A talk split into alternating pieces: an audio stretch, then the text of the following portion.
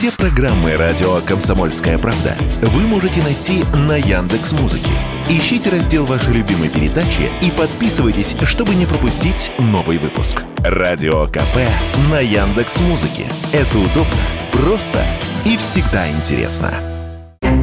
Желание откладывать все на потом признали болезнью. К такому выводу пришли ученые из Стэнфордского университета. Название диагнозу дала главная героиня романа «Унесенные ветром». Ее девизом было «Я подумаю об этом завтра». Поэтому подобная прокрастинация и получила название «диагноз Скарлетт О'Хары». Ученые наблюдали за тысячей взрослых пациентов с диагнозом депрессии. В результате исследования у каждого четвертого после лечения сохранились более значительные когнитивные нарушения.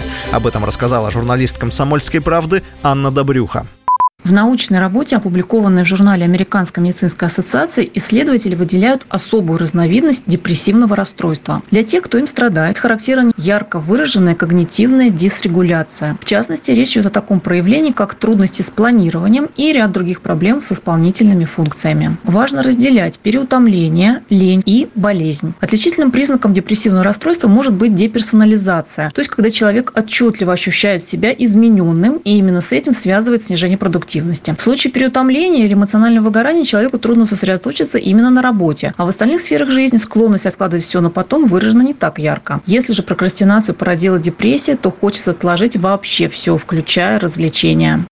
Если желание откладывать все на потом связано с депрессией, то следует обратиться к специалисту. Если же прокрастинация вызвана какими-то другими причинами, то борьба с ней находится в ваших руках. Однако важно понимать, что каких-то определенных методик, гарантирующих избавление от прокрастинации, не существует. Есть несколько способов, позволяющих в большей или меньшей степени снизить уровень прокрастинации. Несколькими такими способами поделился YouTube-канал IFO.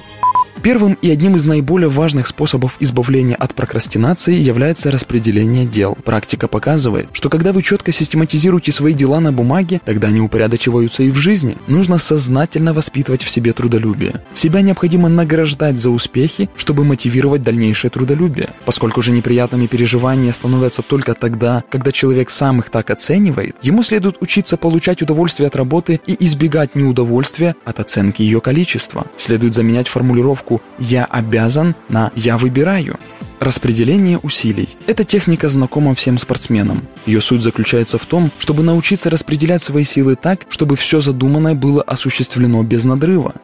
По статистике, от 15 до 20% людей на всей Земле постоянно откладывают дела на потом. Сама по себе прокрастинация не является болезнью. В значительном ряде случаев это результат дурной привычки. Поэтому важно не избегать проблем и дел, с которыми в любом случае рано или поздно придется столкнуться. Ну или подождать до понедельника. Вдруг проблема решится сама собой. Василий Воронин, Радио «Комсомольская правда». Радио «Комсомольская правда». Только проверенная информация.